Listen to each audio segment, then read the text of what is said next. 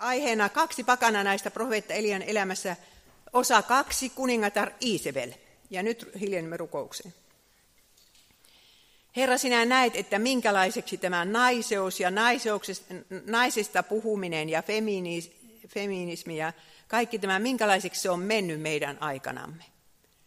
Herra, sinä olet luonut meidät miehiksi ja naisiksi, ja sinulla oli joku tarkoitus, että sinä loit kaksi sukupuolta. Ja nyt ollaan tätä eroa kokonaan häivyttämässä. Herra, armahda sinä tätä sivilisaatiota ja, ja näitä meidän nuoriamme etenkin, joiden pää pistetään sekaisin jo ala-asteella.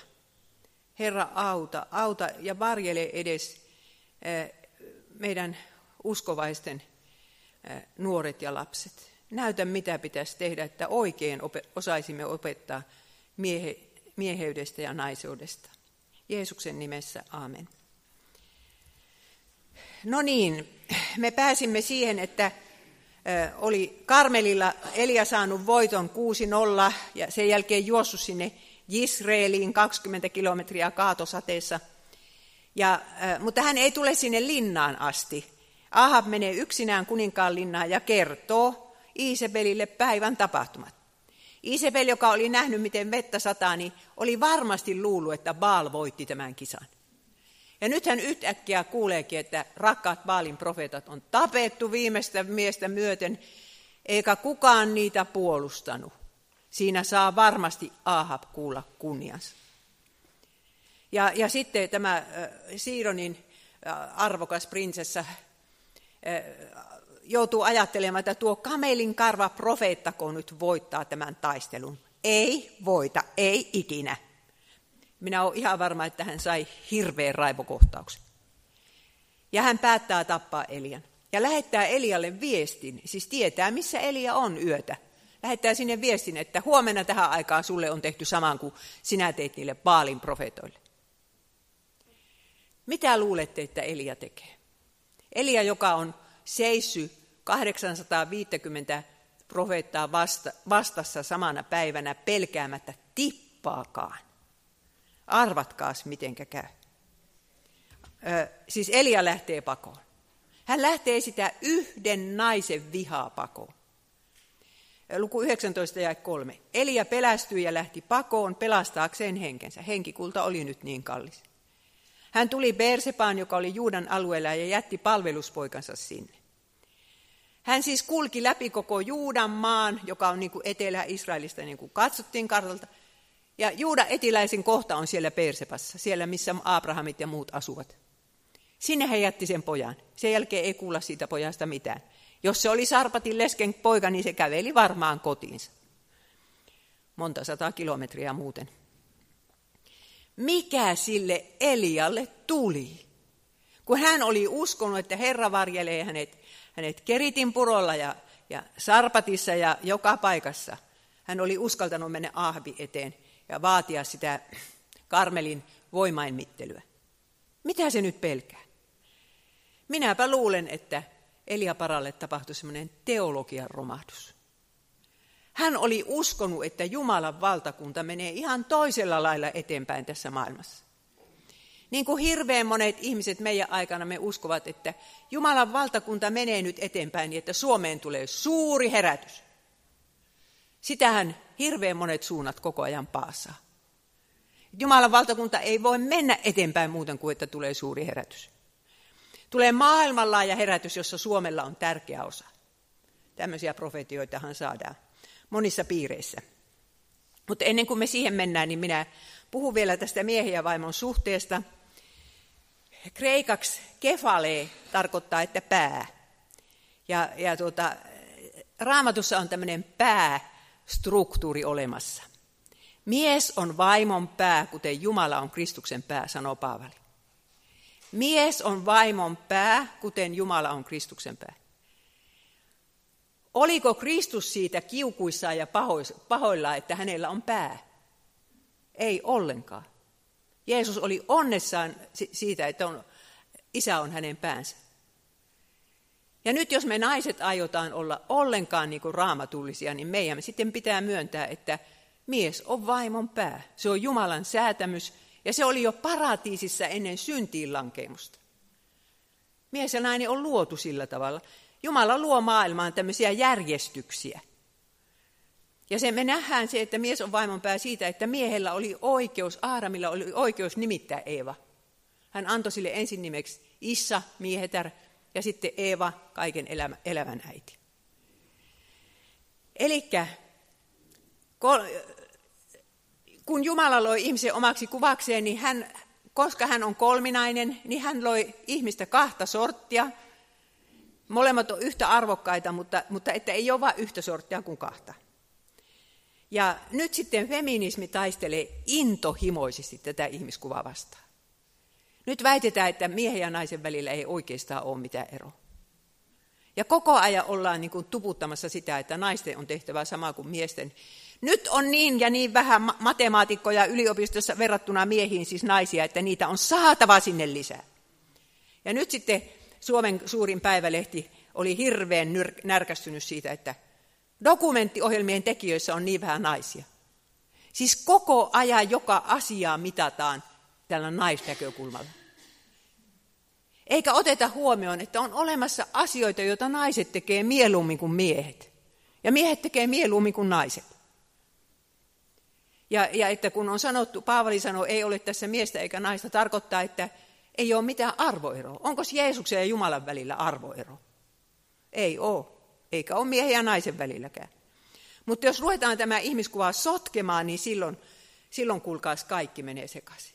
Jos, jos nainen ei kunnioita sitä miestänsä, niin se mies on ihan onneton. Ei se pysty olemaan mies. Ja nyt minä kysyn kaikilta teiltä, jotka olette naimisissa. Tietääkö teidän mies, että te kunnioitatte häntä? Se on Jumalan teille antama kutsumus. Ja sitten kysytään, että tietääkö se teidän pastori, että te kunnioitatte häntä?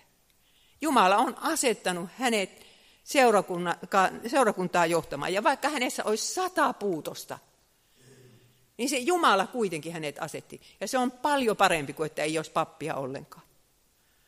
Minä puhun nyt näistä raamatullisista pastoreista. Minä en ota huomioon niitä, jotka ei usko raamattua. No niin, mutta syntiinlankemuksen jälkeen tämä muuttui tosi vaikeaksi. Jumala sanoi Eevalle, että, että miehesi on sinun halusi oleva, mutta hän on sinua vallitseva. Ei voi oikein elää ilman miestä, mutta ei ole mukava elää miehen kanssakaan. Tämä on se ongelma. Se on nyt vaikeaa, mutta siihen pitää nyt sitten kristityn naisen vaan tyytyä ja opetella elämään. Mutta jo heti ensimmäisessä luvussa raamatussa sanotaan, kun Jumala luo ihmisen, niin hän asettaa sekä miehen että naisen viljelemään ja varjelemaan maata. Että ei siinä, naisella on sama tehtävä, eikä naista ole koskaan kielletty olemasta kuningatar. Että se on, se on seurakunta ja perhe, missä se mies on, on vaimon pää. Tämä ei koske niin yhteiskunnallista asemaa. Mutta tietysti siinä pitää ottaa huomioon se, että, että jos naisella on lapsia, niin ne ajaa sitten kaiken muu ohi niin kauan kuin ne äitiä tarvitsee.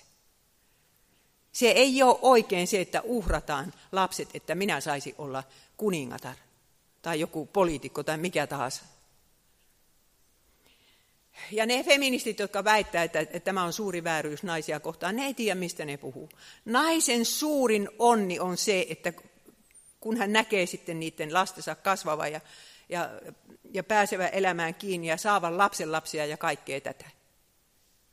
Se on oikeasti se onni. Kahtokaapa muita 60 ja 70 Se ura ei koskaan tuo sitä, mitä, mitä, mitä nämä lapset ja lapsenlapset tuovat. No niin, nyt Elia siis, sillä teologia romahti. Ja millä lailla se sitten romahti? Sillä että Elia oli laskenut sen varaan, että kun hän rukoilee ja vettä sataa, niin tulee se herätys. Israelissa oli siihen aikaan arviolta oli siellä ainakin toista miljoonaa ihmistä. Niin, niin Elia varmaan otti, että suurin osa niistä nyt kääntyy. Ja nyt hän tajuaa, että ei ne käännykään. Että jos Ahabis, Ahabilla olisi ollut selkärankaa sanoa sille eukolleessa, että minä määrään usko asioista tässä valtakunnassa, etkä sinä. Ja nyt on profeetat tapettu ja uusia ei tänne tuoda. Mutta kun se ei pystynyt sitä sanomaan. Se, se niin kuin pelkästä tätä siidonilaista prinsessaa. Ja silloin niin kuin Elia tajus, että se mitä Mooses on ennustanut, ensin kuivuus, sitten piiritys, sitten pakkosiirto, sitten uskonmenetys, se odottaa tätä kansakuntaa. Ja niin kuin häneltä romahti toivo. Minkä takia hän on töitä tehnyt? Ei tästä tule kuitenkaan mitään. Ja hän lähtee pakoon, koska ihminen, jolla ei ole toivoa, eikä, eikä enää pysty oikein niin kuin satsaamaan Jumalan varaan, niin pakoon hän lähtee. Ja kyllä se asia on niin, että kun katsoo tätäkin Suomen meininkiä, niin, niin kyllä tässä varmaan useammallakin saarnamiehellä ja naisella tulee se toivottomuus. Että eihän tästä tule mitään, kun tästä tulee vain katastrofi. Että esimerkiksi kun nyt ruvetaan tätä monisukupuolista ja toissukupuolista ja, ja, ja näitä homojuttuja ja muita ihan pienestä pitää lapsille opettamaan. Minä juttelin yhden naisen kanssa, joka on töissä lastenklinikalla, ja jossa tämmöistä har, harrastetaan sitten, että, että aika nuoresta lähtien saa lapsi ruveta vaihtamaan sukupuoltansa. Niin mihin sotkuun tässä nyt sitten päädytään? Tuntuu toivottomalta. Ihan niin kuin Eliasta. Kun ei loppua näy. Ne, jotka vielä, vielä toivoo, että herätys tulee, niin toivovat, mutta, mutta sitten me, jotka emme enää satsaa siihen herätykseen, niin tuntuu vähän toivottomalta kyllä toisina. Ja Elia sitten painelee ohi sen Persepankin yhden kokonaisen päivän matkan päähän ja on siellä kertakaikkisessa erämaassa. Luku 19 ja 4. Elia meni autiomaahan päivän matkan päähän Persepasta. Hän istuutui kinstiripensaan juurelle ja toivoi itsellensä kuolemaa. Hän sanoi, jo riittää Herra, ota minun henkeni, en minä ole esi-isiäni parempi. Minä haluan kuolla. Siis semmoinen masennus tuli tälle profeetalle. Ja se ei ole, kuulkaa, ainoa raamatun profeetta, jolle niin kävi. Samalla kävi myöskin Joonalle ja, ja Jeremialle ja tieskelle kaikille. Voi olla, että siis meidänkin pastorimme ja työntekijämme toisinaan joutuvat tämmöisen masennuksen valtaan. No, Herra lähettää avun, hän oli lähettänyt niitä korppeja ja nyt hän lähettää enkelin. Luku 19 jäi 5. Enkeli kosketti häntä ja sanoi hänelle, nouse ja syö, muutoin matka käy sinulle liian raskaaksi. Hän nousi jalkeille ja söi ja joi. Ruoka antoi hänelle voimaa kulkea 40 päivää ja 40 yötä, kunnes hän saapui Horebille Jumalan vuorelle. Tämä enkeli tuli sinne kaksi kertaa. Antoi miehen nukkua siellä kinsteripensaa alle ja sitten kaksi kertaa syötti ja juotti sen. En minä tiedä, oliko se syönyt mitään sen jälkeen, kun se lähti sieltä Karmelilta, että tuli niin kauhean järkytys, että saattaa olla, että ruokahalutkin meni. Mutta tällä lailla Jumala pitää meidän tämmöisistä fyysisistä tarpeistammekin huolen. Ja me voitaisiin oikeastaan olla enkeliasemassa jollekulle toiselle. Että jos me näemme, että meidän ää, joku Jumalan valtakunnan työntekijämme on masentunut, niin, niin koittaa keksiä jotakin, vaikka kukkakimppu. Se on sitä enkelin tehtävää. Tai antaa sitä kiitosta toisina. Ja minkä takia se Elia, no hän ei itsekään tiennyt, miksi hän meni sinne Persepaan, mutta nyt, nyt hän tietää sen suunnan. Enkeli sanoi, että matka on pitkä. Elia painuu sinne paikkaan, missä liitto oli solmittu. Jumala oli solminut liiton Horebilla, eli Siinaissa. Se on sama asia. Siellä oli annettu laki ja kymmenen käskyä, siellä oli kansa sanonut, että joo, me noudatetaan tätä. Ja nyt Elia meni ikään kuin hautaamaan koko liitto. Se on, se on rikottu ja siitä ei tule mitään. Tämä kansa ei tule ikinä noudattamaan niitä käskyjä, piste. Ja 40 päivää ja yötä, sehän tuo 40 on tosi tärkeä luku raamatussa. Israel oli 40 vuotta erämaassa. Jeesus oli 40 päivää erämaassa. Ja Mooseskin oli 40 vuotta paimenena siellä.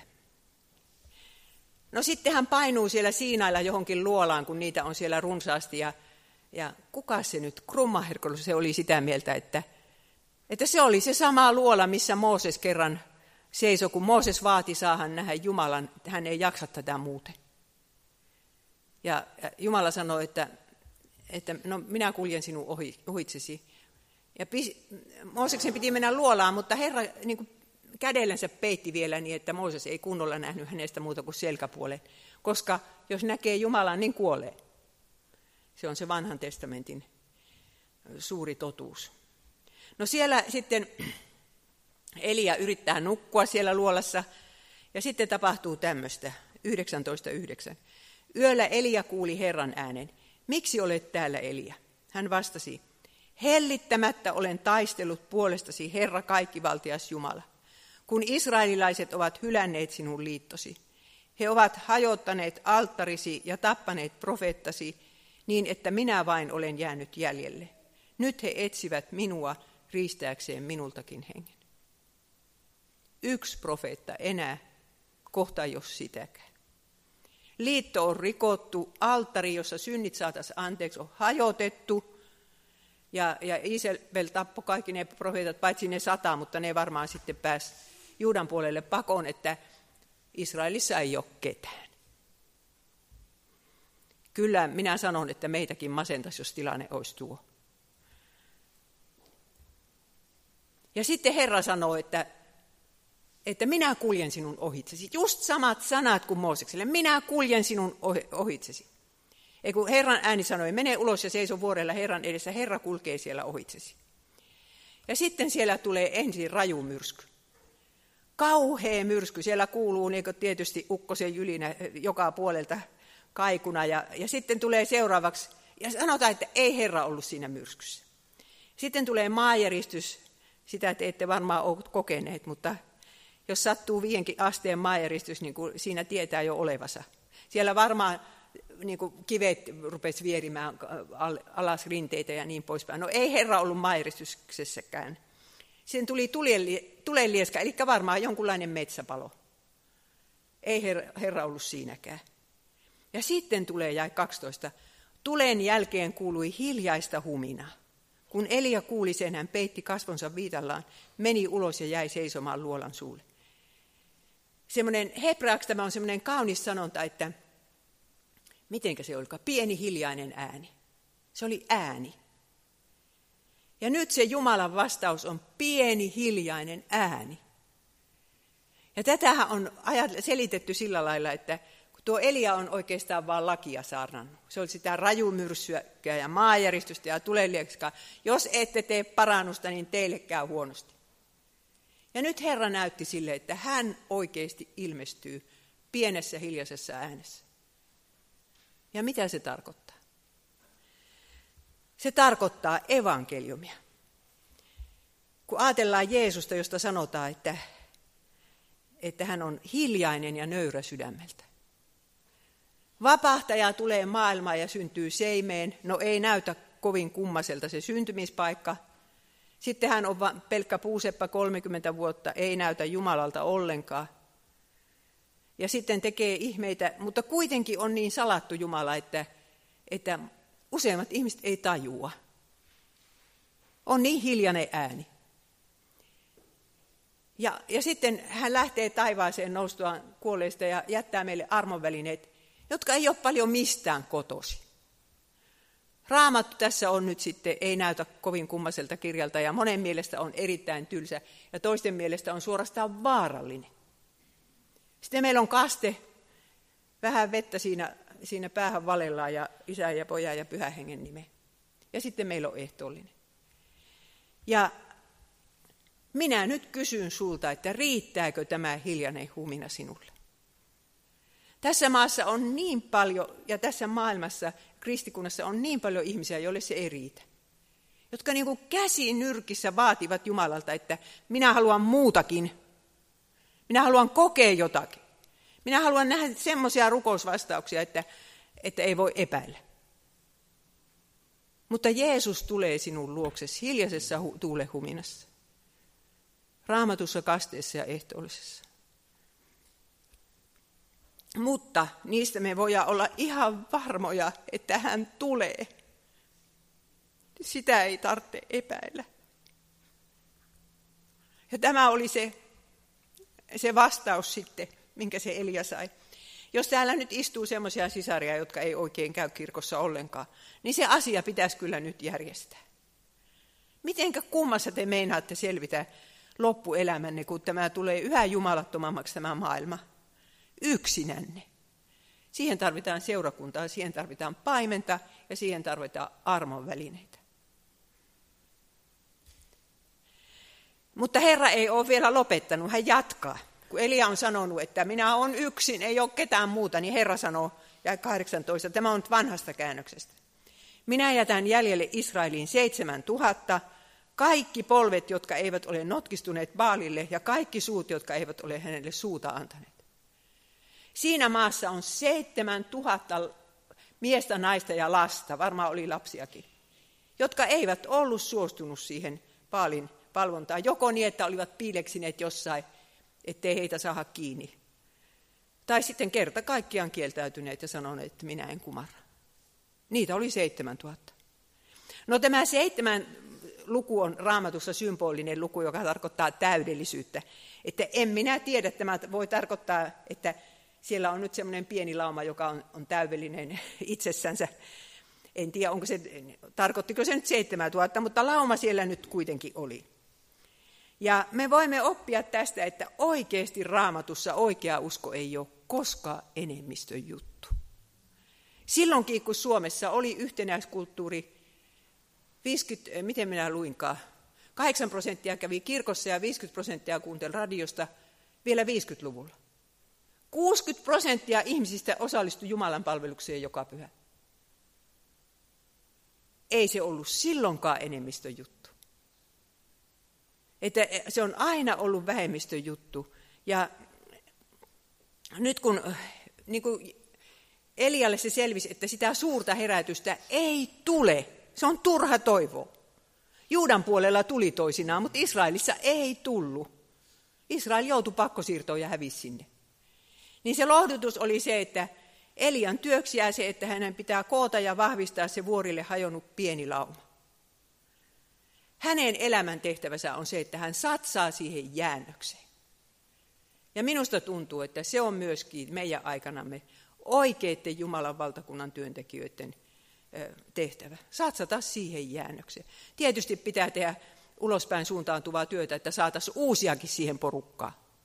Ja lähetystyötä pitää tehdä. Ja siellä äh, lähetysmaillahan se vielä ei ole se paatumus vallalla, kun ei ne voi paatua, kun ei, ne eivät vielä ole saaneetkaan Jumalan sanaa. Ja sitten hän saa kuulla, että hän saa, saa itsellensä opetuslapsen Elisan. Ei tarvitse enää olla yksin.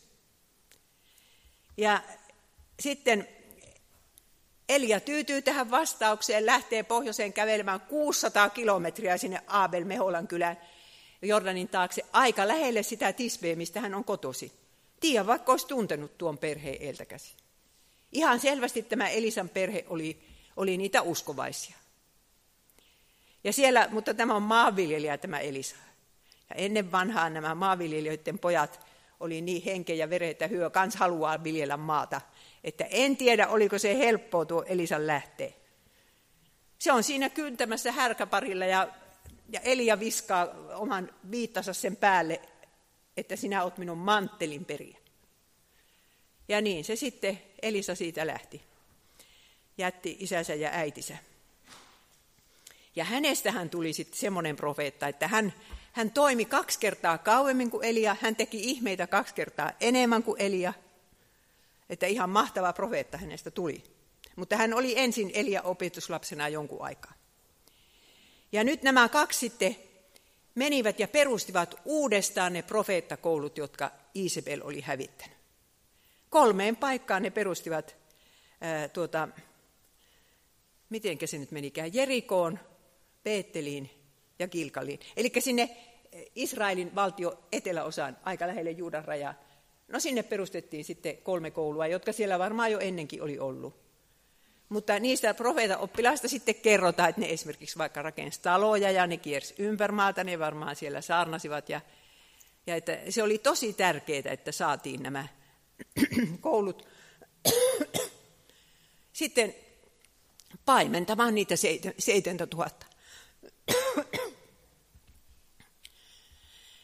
No entäs sitten Aapeli, Ahabi hovissa? Siellä ei hisahetakaan enää Paalin profeetoista. Ne oli tapettu ja uusia ei tuotu.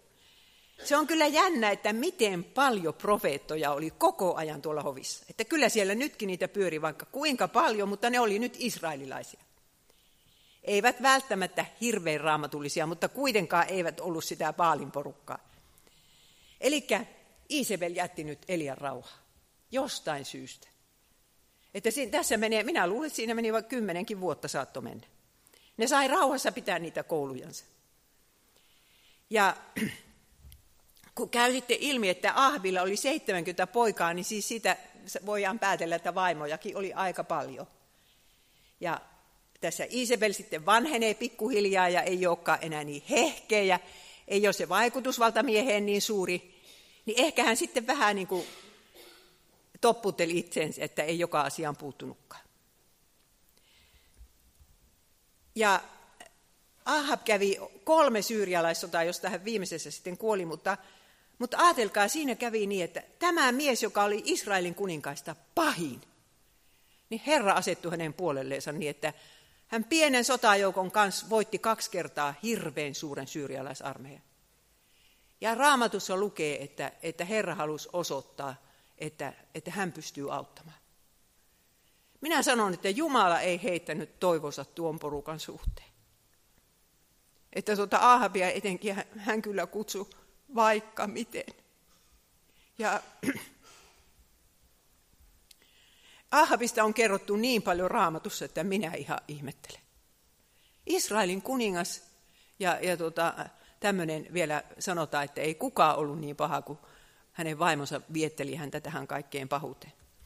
No sitten on tämä Naabotin viinitarha, jonka kertomuksen te varmasti muistatte, mutta muistatteko, mikä oli Iisebelin osuus tässä asiassa?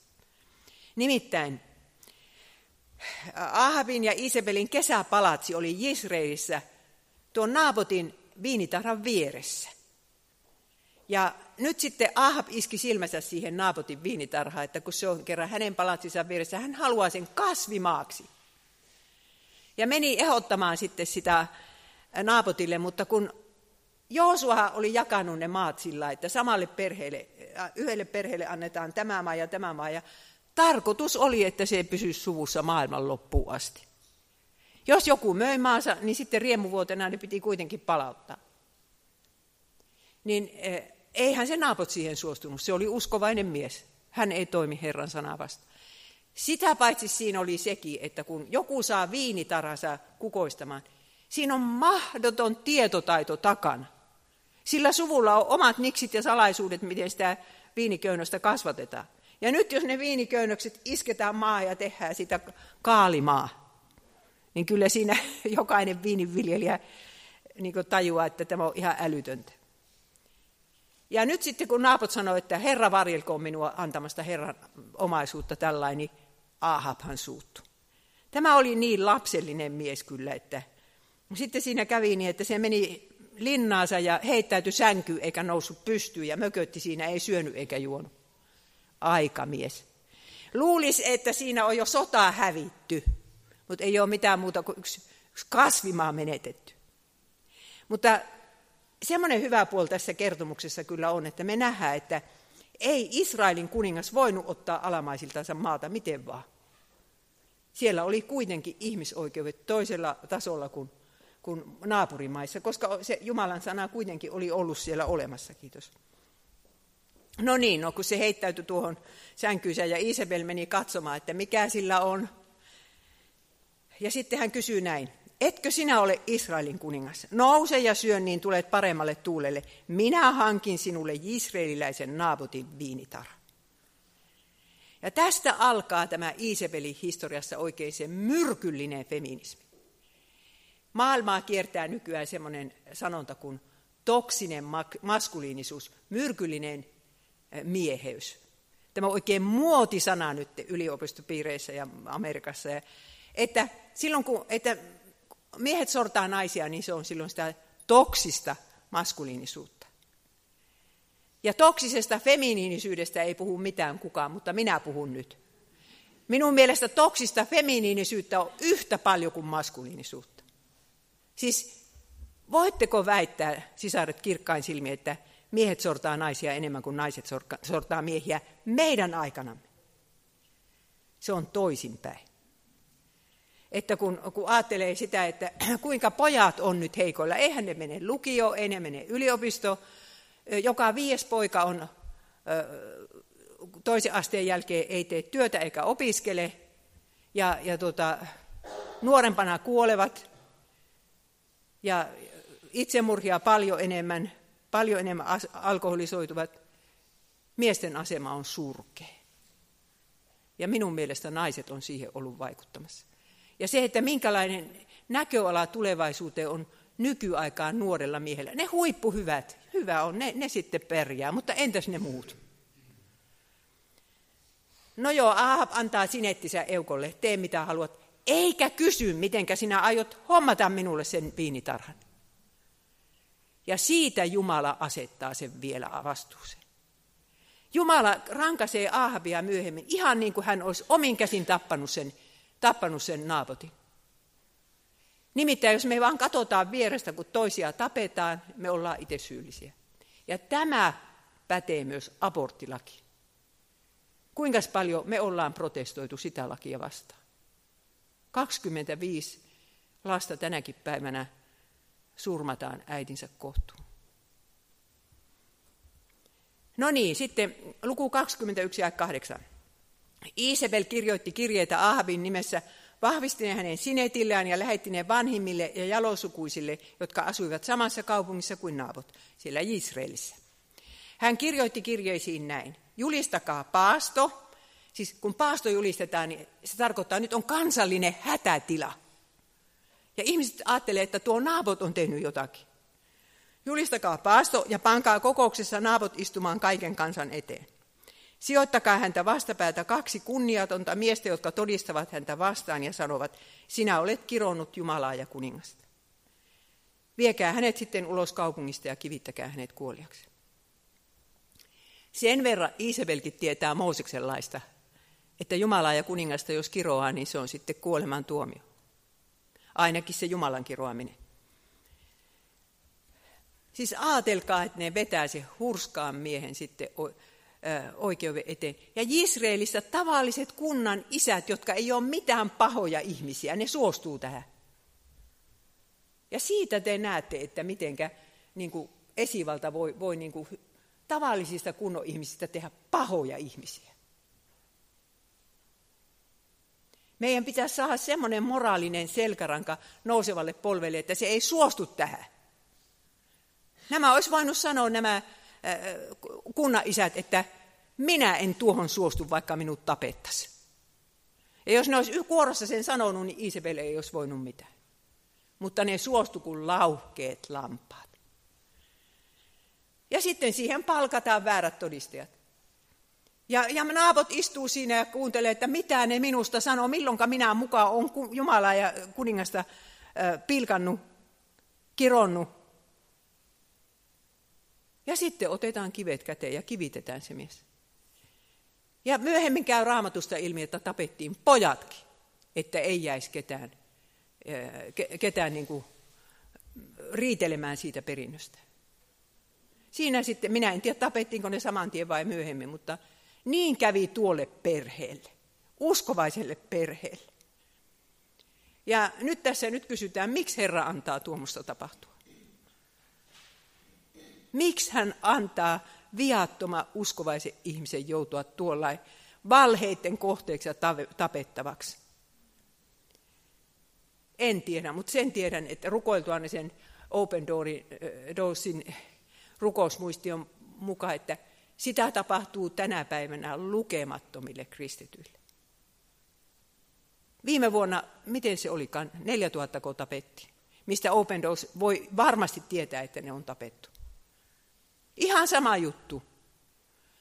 Ja se, se pakistanilainen äh, Asia Bibi, mikä sen naisen nimi on, jota naapurit rupesivat syyttämään, että se on pilkannut Jumalaa. Ja, ja, ja tuota, kymmenen vuotta se on siinä pyörityksessä ollut. Siellä, siellä siis syntyy hirveät mellakat Pakistanissa, jos ruvetaan sanomaan, että päästetään se vapaaksi. Kaksi kertaa korkea oikeus on julistanut, että se ei ole totta, kun ne naapurit väitti, että se on pilkannut islamia. Ei se ole totta. Niin siitä huolimatta, niin kun, nythän tuo luki lehdessä, että se, sitä yritetään saada Kanadaan. Sen lapset on jo viety sinne. Kun se nimittäin korkein oikeus se vapautti, mutta siellä syntyy hirveät mellakat, jos tiedetään, että se on hirveä nainen on vapaalla jalalla. Meidän on vaan tyydyttävää siihen, että Herra antaa lapsillensa tapahtua niin kuin hän antoi pojallensa tapahtua. Jeesus tapettiin ja kristityitä tapetaan, ja mitä enemmän aika kuluu, sitä enemmän niitä tapetaan. Mutta lohtu on se, että marttyyrin veri on siemen. Kyllä siinä Israelin kunnan isät sitten kahtovat sitä meininkiä ja eivät ikinä unohtanut.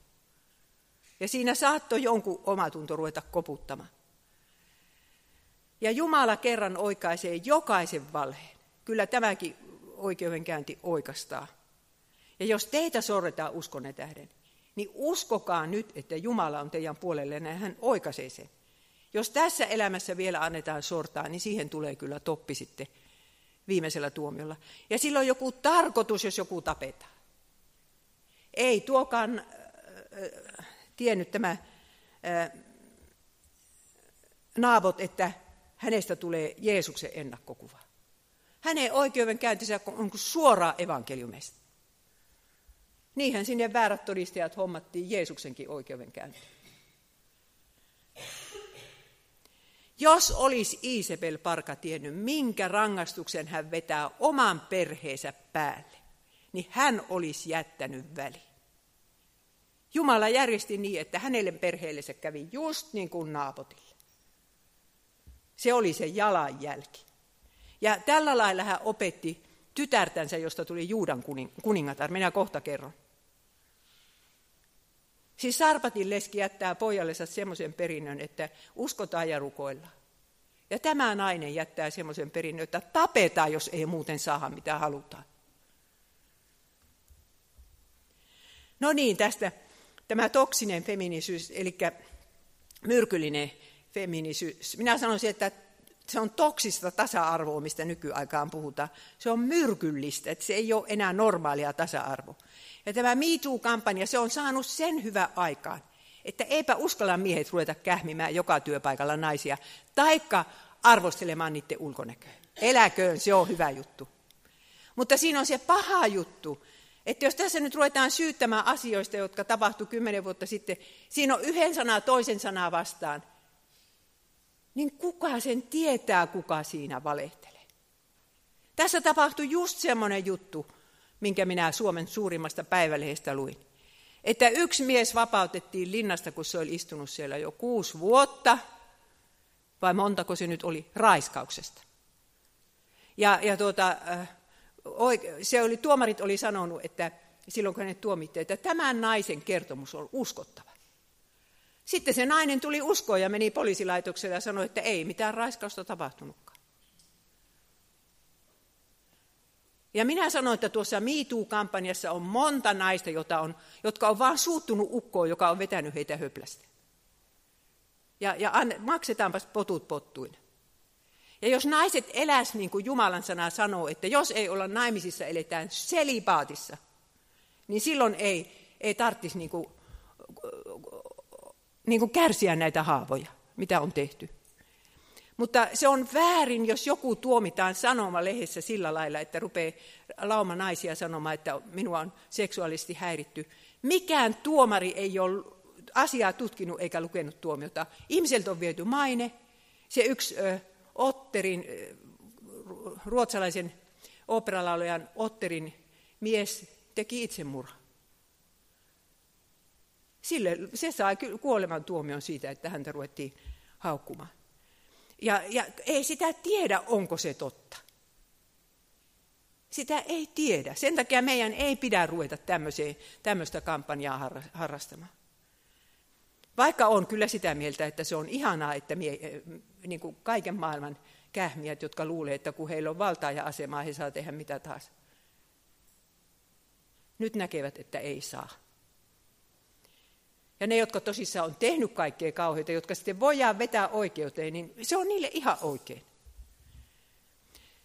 No niin, minä kirjoitin siitä MeToo-kampanjasta sen blogin, jonka nimi oli Hiituu. Ja minä kirjoitin siihen, että vietteleminen on yhtä paha synti kuin seksuaalinen häirintä. Että naiset viettelee miehiä ja nuoria poikia ja ketä milloin vietelläänkin. Ja tästä Isabelista sanotaan, että hänen aseitansa olivat haureus ja velhous. Sillä lailla hän sitten vielä ihan viime tipassakin yritti, yritti niin miehiä kiertää sormensa ympärille. Mutta tämä toksinen feminiisyys yrittää tehdä miehestä pehmon. Kaikkien miesten pitää olla pehmoja. Niiltä otetaan kaikki se, mistä ne on innostuneita. Tämmöistä, niin,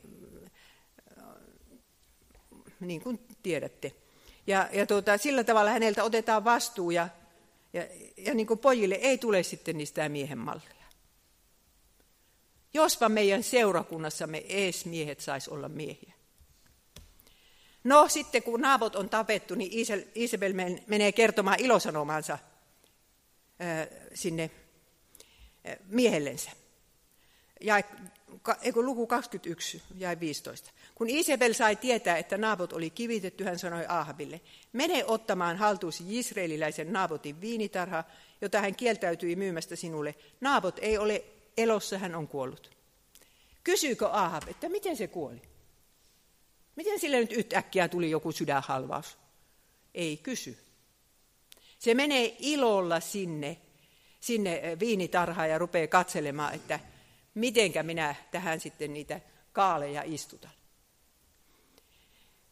Ja Herra sanoo Elialle, nyt ei ole kymmenen vuoteen varmaan eivät ole tavanneet.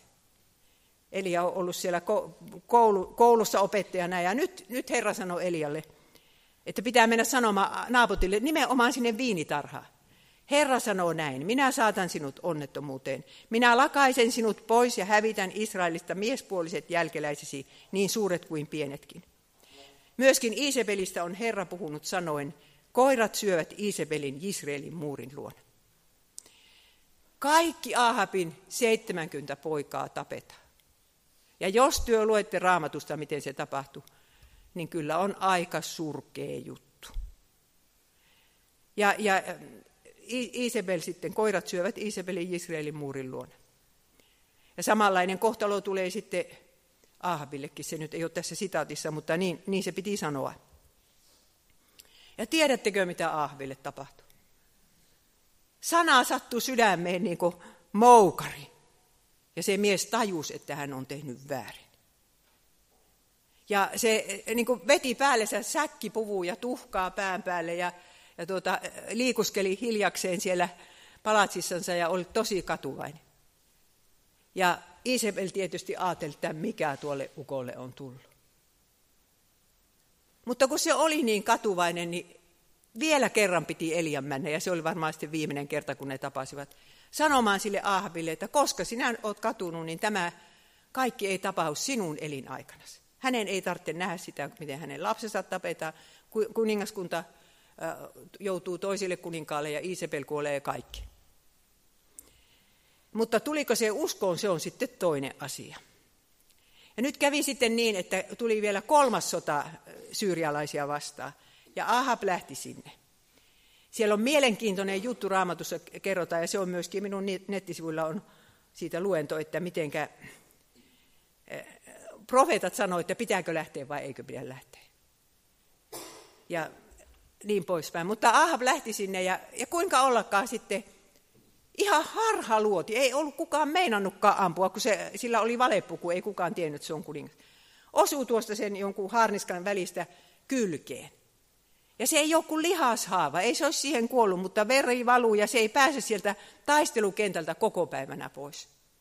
Veri valuu ja valuu, siinä se seisoo ja odottaa kuolemata ja kuolee sitten. Ja se sattuu olemaan, tiettekö, missä se sitten huuhdottiin ne vaunut, niin se vesi kaadettiin sinne Naapotin viinitarhaan. Samaan paikkaan, missä Naapotin veri oli vuotanut.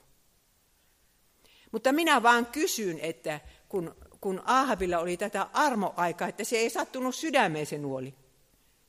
Herra antoi hänelle armoaikaa yhden iltapäivän niin onhan siinä toivoa, että hän olisi huutanut Herran puoleen. Ja kun siihen syntien anteeksi antamukseen kyllä tarvitaan sitä uhria ja uskoa uhriin. Ja niillä oli ihan väärät uhrit ja alttarit siellä Israelissa. Ne ei auttanut yhtään. Olisi pitänyt mennä Jerusalemin temppeliin. Mutta kun Ahabin tytär meni naimisiin Juudan prinssin kanssa, niin minä, minä niin kuin oletan, että se on varmaan käynyt siellä Jerusalemissa siellä, ja, ja tota, jos se kävi sen jälkeen, kun sitä rupesi kaduttamaan, niin saattaahan se olla, että se Jerusalemin temppelissä uhras uhrin, syntiuhrin, ja pyysi anteeksi. Syntiuhri tarkoittaa Jeesusta. Sijaisen pitää kuolla, että me saadaan synnit anteeksi. Ei me muuten niitä saada. Kaikki vanhan testamentin uhrit edeltä käsin vaan niin osoitti Jeesukseen. Ei ne olisi muuten tehonnut mitään. Ja Jumala on niin tarkka, että kun hän on sanonut, että Jerusalemin temppelissä uhrataan, muut uhrit ei ole päteviä, niin ne ei sitten ollut päteviä. No niin, näin siinä kävi Ahaville. Isabel eli minun laskujen mukaan 14 vuotta leskenä. Ja kyllä hän, hän sillä lailla niin kuin pääsi tunkiolle, että kaksi hänen poikansa vuoron perään pääsi Israelin kuninkaaksi. Ja hän sitten Raukka kyllä joutui näkemään, miten ne kuoli, tapettiin kumpikin. Ja hänen tyttärensä Atalia pääsi Juudan kuningattareksi. Juudan kruunun prinssi nai tämän Iisebelin tyttären. Ja minä ihmettelen aivan hirveästi, että kun tämä Joosafat oli uskovainen mies, miten se voi mennä naittamaan oman poikansa Iisebelin tyttärelle? Sanokaa minulle, sisaret.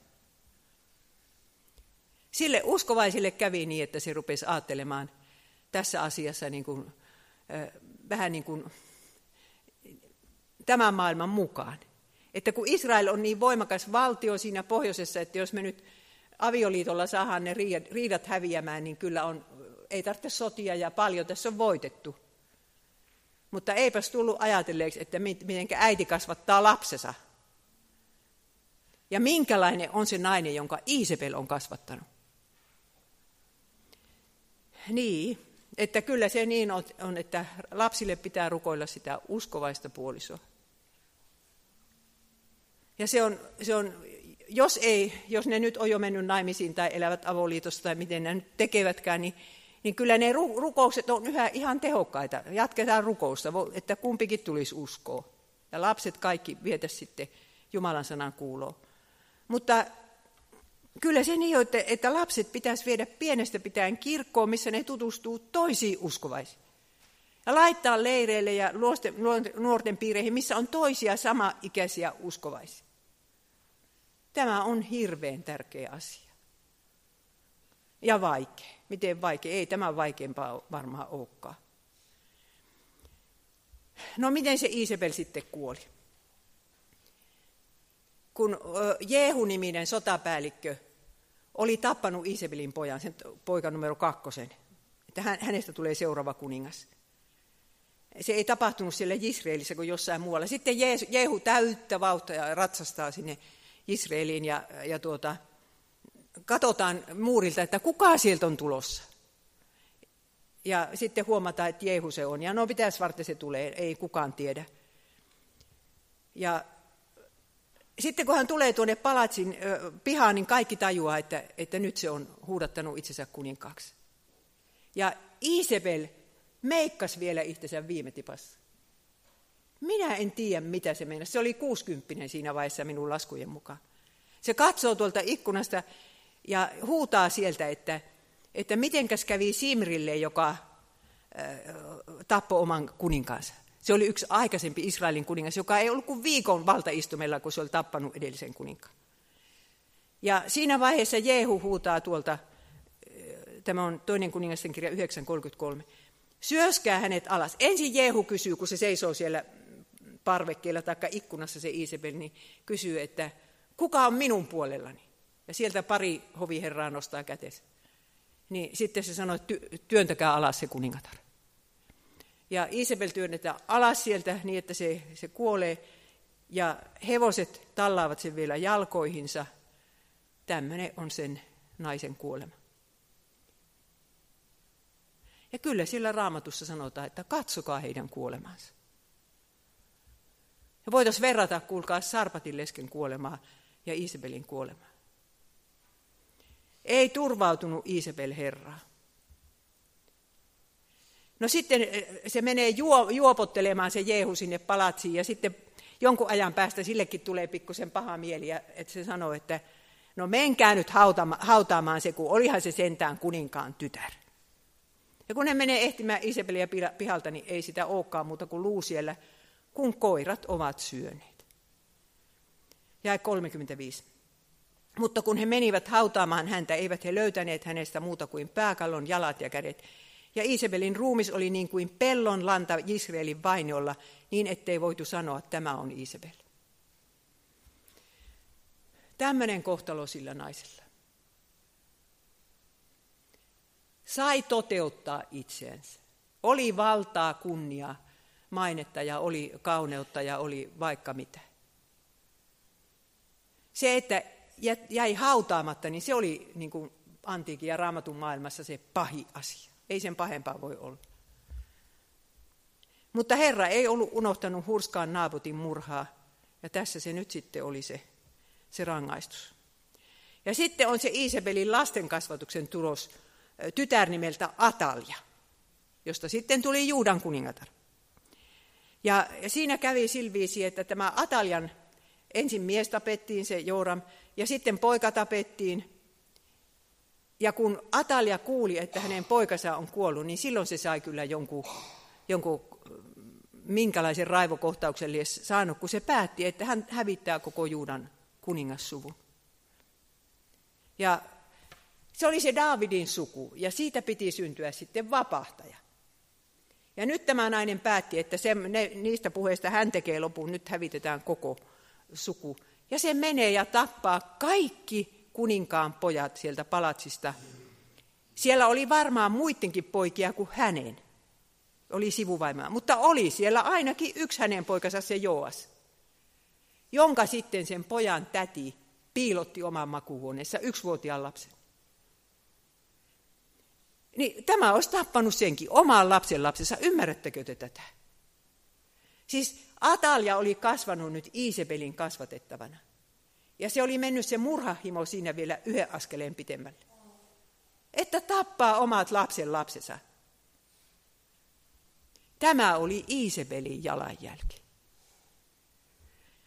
No niin, sitten tämä Eukko pitää siellä hallintoa seitsemän vuotta, oikein kauhea terroristihallinto. Mutta sitä lasta piiloteltiin siihen asti, että se, se täytti seitsemän vuotta. Ja sitten hänet vedettiin esille ja sanottiin, että tässä se on nyt uusi kuningas. Ja hänestä tuli, tuli siis hirveän hyvä kuningas, Joas. Ajatelkaa, tämä on nyt siis Atalian pojan, ei kun tämä on Atalian lapsen lapsi ja Isabelin lapsen lapsen lapsi. Ja kun minä rupesin rätnäämään niitä ja kahtomaan tarkkaan sitä sukupuuta, niin minä tajusin, että Isabel kuuluu Jeesuksen sukupuuhun. Että tämän tyttärsä kautta se on Jeesuksen esiäiti, ihan samalla kuin Ruut, tai Raakel, tai Lea. Mitä sanotte, sisaret? Mutta se osoittaa sitä, että Jeesus on syntisten vapahtaja. Jeesus kuoli ristillä myöskin Isabelin ja hänen tyttärensä ja poikiensa ja, ja koko suvun puolesta. Että tämä, tämä Jooseba, joka hävitti, joka piilotti tuon pikkupojan, niin koska se oli eh, sen pikkupojan täti, niin se saatto olla tuo Atalian tytär. Että siinä tapauksessa sillä äidillä oli sitten uskovainen tytär. Meidän ei pidä koskaan kahtoa mitään sukua, että tämä on niin kauhea suku, tai oma sukuamme, että hirveä suku. Jumala ei katso sillä lailla. Joka ikinen ihminen, joka sikiää äidin kohdussa, se on just yhtä arvokas ihminen. Ei voi sanoa, että huonot geenit. Ja tämä meidän pitäisi kyllä muistaa. Että kun Jeesus riippuu tuolla ristillä, niin hän kantoi siinä koko maailman synnit, Iisebelin synnit, meidän syntimme siinä, että me ei olla osattu kasvattaa niitä lapsia. Myöntäkää pois. Ei osattu kasvattaa lapsia eikä lapsenlapsia. Mutta se on sovitettu ja meidän pitää uskoa se anteeksi ja kantaa sitä pahaa omatuntoa ehtoollispöytään, kun se meitä vaivaa. Ja uskoa, että kun kerran Jeesus heitäkin rakasti niin paljon niitä meidän lapsia, että hän antoi henkesään, niin kyllä hänellä on hyvä suunnitelma niitä varten. Hänellä on hyvä suunnitelma. Ja hänellä on voima viedä se suunnitelma läpi. No Elisasta voisi vielä jotakin kertoa, mutta hän sitten jatkoi sitä opettajan tehtävänsä ja sitten tuli se päivä, jolloin Herra vei hänet tulisissa vaunuissa taivaaseen. Ei ole olemassa kuin kaksi henkilöä raamatussa, jotka ei kuollut. Heenok, Aadamista seitsemäs ja, Elia, vai onko joku muu vielä? Jeesus kuoli ja sitten nousi taivaaseen. Ja Elisa jäi katsomaan siihen, siihen rannalle ruikuttamaan, ja, ja, mutta häneltä, hänellä alkoi mahtava ura siitä. Ja taivaan portilla Jeesus sitten sanoo Elialle, että sinä hyvä ja uskollinen palvelija. Se on monta kertaa niin, että meidän on valittava se, että, että halutaanko me ne kehut tästä, tältä maailmalta vai otetaanko me siihen asti, että Jeesus meitä kehuu. Monta kertaa niitä kehuja ei voi molempia saada. Siinä on tehtävä semmoinen valinta. Ja kyllä se korvaa kaiken maailman vainon se, että, että Jeesus sitten kehuu lopussa. Hyvin tehty. No sitten muutaman sadan vuoden päästä ilmestyy tämä uusi Elia, eli Johannes Kastaja. Ja hän ihan selvästi tietää itsekin olevansa se uusi Elia, kun tuommoiset vaatteet on päällä. Johanneksella oli yllään kamelinkarvan vaate ja vyötäisillään nahkavyö. Ja hän oli lainsaarnaaja, kuten Elia. Elia oli Ahavin profeetta ja Johannes Kastaja oli Herodeksen profeetta, joka saarnas Herodekselle, että sinulla ei ole lupa pitää veljesi vaimo. Ja sitten löytyy tämäkin uusi Iisebel, eli Herodias, joka suuttuu siitä, että, että hänen ja Herodeksen seksielämää arvostella. Ei semmoista saa arvostella. Ja toimittaa pois Johanneksen päiviltä. Elia pääsi vaunuissa taivaaseen, mutta Johannes ei päässyt. Siellä tullaan, kuulkaa sinne tyrmää ja, ja katkaistaan siltä mieheltä kaula. Se on kolmikymppinen. Ja kun Johannes sitten it, haluaisi niin kuin Jeesukselta jotakin lohtua ja varmaan toivoi, että Jeesus tulisi häntä katsomaankin. Hän oli siellä Kuolleenmeren takana Makarioksen linnakkeessa. Niin Jeesus lähettää hänelle sen hiljaisen tuulen hyminän. Raamatun lause. Sokeat saavat näkönsä ja rammat kävelevät, spitaaliset puhdistuvat ja kuurot kuulevat, kuolleet herätetään henkiin ja köyhille julistetaan ilosanoma. Autua se, joka ei minua torju. Tässä äh, niin kuin Jeesus osoittaa, että hän on se henkilö, josta profeetat ennustivat. Mutta Johannekselle hänellä on sellaiset terveiset, että kun sinut tapetaan, sinut herätetään henki. Ja nyt kun sinä olet niin köyhä, että uskokin jo meinaa mennä, niin evankeliumi on yhä sinulle olemassa. Syntien anteeksi antamus. Mutta ei Iisebelin tarina vielä tähänkään lopu, kun ilmestyskirjassa on Iisebel. Se on Tyatiiran seurakunnan tämmöinen profeetissa, joka on itse nimittänyt itsensä siihen virkaan. Ja oikeasti hänen nimensä ei tietenkään ollut Iisebel. Johannes, joka kirjoitti Johanneksen ilmestystä, niin pisti vain sen vanhan testamentin nimen osoittaakseen, että tässä meillä on taas kauhea feministi. Ja tämä on ihana seurakunta, katsokaapa tätä. Minä tiedän sinun tekosi, sinun rakkautesi, uskosi, palvelumielesi ja kestävyytesi. Tämmöinen seurakunta. Ja yksi vika, se seurakunta on liian suvaitsevainen. Mutta sitä minä en sinussa hyväksy, että sinä suvaitset tuota naista, tuota Iisebeliä, joka sanoo itseään profeetaksi ja johtaa opetuksellaan minun palvelijoitani harhaan, harjoittamaan sivettömyyttä ja syömään epäjumalalle uhrattua lihaa. Eli Kuka nimitti tämän naisen seurakuntatyöhön? Siihen pitäisi olla seurakunnan kutsu, mutta tämä nainen oli itse nimittänyt itsensä. Mutta missä oli se pappi, jonka olisi pitänyt seurakuntaansa johtaa ja sanoa, että tässä seurakunnassa ei puhuta noin. Ja sinua ei ole pyydetty puhumaan, istupa alas. Tuo ei ole oikeita oppia. Kun hän rupeaa kumoamaan lakia just niin, että saa niitä epäjumalia palvoja ja saa sitä ihminen seksuaalisuuttansa toteuttaa. Tästä naisesta sanotaan, että sillä oli monta rakastajaa. Semmoinen nainen seurakunnan työntekijänä. Ja tiedättekö, minä olen sitä mieltä, että se on ilmestyskirjassa varoittamassa meitä, että lopuaikana käy just näin. Naiset nousee saarnaamaan ja saarnaavat mitä sattuu antinomismia, että, että ei se nyt niin tarkkaa ole, miten sitä Mooseksen lakia jätetään noudattamatta. Ja ajatelkaa, Johannes sanoi, että tämä on saatanan salaisuuksiin vihkiytymistä, mitä tuo nainen tekee. Mutta teille muille tylatiralaisille, jotka ette seuraa tuota oppia, ettekä ole vihkiytyneet saatanan salaisuuksiin. Että, että siis se feminismi, en tiedä onko se nyt just näin, mutta tämmöinen kirkkoon tuotu feminismi, jossa kielletään jopa kolminaisuusoppi, niin kyllä se vaan on nyt niin kuin saatanan saarnaa. Ja minä pelkään, että lopuaikana tulee tämmöinen Iisabelin kirkko, jossa ei ole sitä kefalle rakennetta, että mies on perhe- ja seurakunnan pää. Kolminaisuusoppi hylätään. Ihan totta, feministit hylkäävät sen. Ja haluaisivat muuttaa, jos on hän sana niin kuin han ja hun niin kuin Ruotsissa, niin haluavat muuttaa ne, ne pronominit, Jumala voisi olla nainen. Ja, ja tuota, kaikella lailla naisesta, naista sitten jumaloidaan. Nainen ei ole apumiehelle, ei ole äiti lapsillensa. Seurakunnassa ei ole äidin ja isän tehtäviä.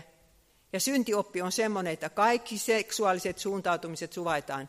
Ja Jumalakuva on semmoinen, että minun Jumalani. Minä saan määritellä, minkälainen minun Jumalani on. Pelastusoppi semmoinen, että uhria ei tarvita, verta ei tarvita. Kirkkooppi on, että ei ole kirkkokuria, tulkaa kaikki. Mistään synnistä ei tarvitse tehdä parannusta ja ehtoollisen saa kuka tahansa. Ja oppi armon välineistä on sellainen, että niitä ei tarvita. Kaikki pääsee taivaaseen. Tämmöinen on Iisebelin kirkko. No niin. Nyt meillä on pikkusen aikaa vielä, niin mietitään nyt sitä, että Sarpatin lesken jalanjälkeen ja Isabelin jalanjälkeen ja sinun ja minun jalanjälkeen, että minkälainen jalanjälki me jätetään nyt tähän maailmaan sen jälkeen, kun me ollaan lähetty. Tästä nyt ei tarvitse keskustella, kun tämä on näin henkilökohtainen juttu, mutta että otetaan tämä nyt kotiläksyksi, että siihen ei tarvitse olla rikas ja vaikutusvaltainen, ei mikään esillä oleva ihminen, kun tämmöinen ihan pieni sarpatin leski kelpaa.